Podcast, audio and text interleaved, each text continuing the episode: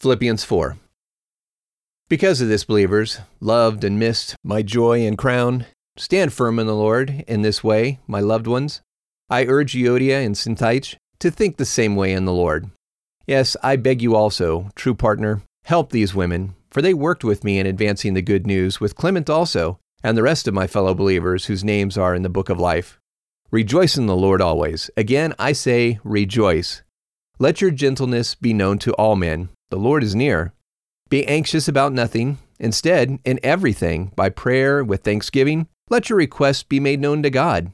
And the peace of God, which exceeds all understanding, will guard your hearts and thoughts in Christ Jesus. Finally, brothers, whatever things are true, honorable, just, pure, lovely, admirable, if there is any virtue, and if there is any praise, think about these types of things.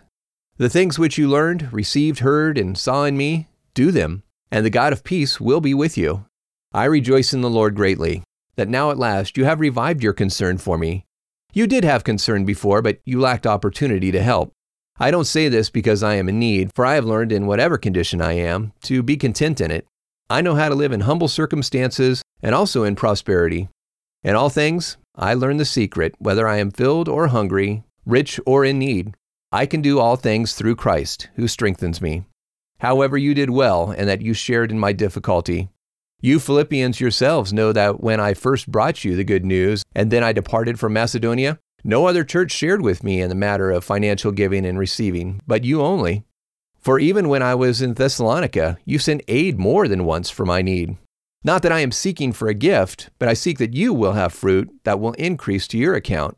But I have everything I need and more I am well supplied after receiving from Epaphroditus the things that came from you. They are a sweet smelling fragrance, an acceptable and well pleasing sacrifice to God.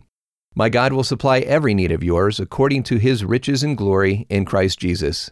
Now to our God and Father be glory forever and ever. Amen. Greet every saint in Christ Jesus. The brothers who are with me greet you. All the saints greet you, especially those who are of Caesar's household. The grace of our Lord Jesus Christ be with you all. Amen.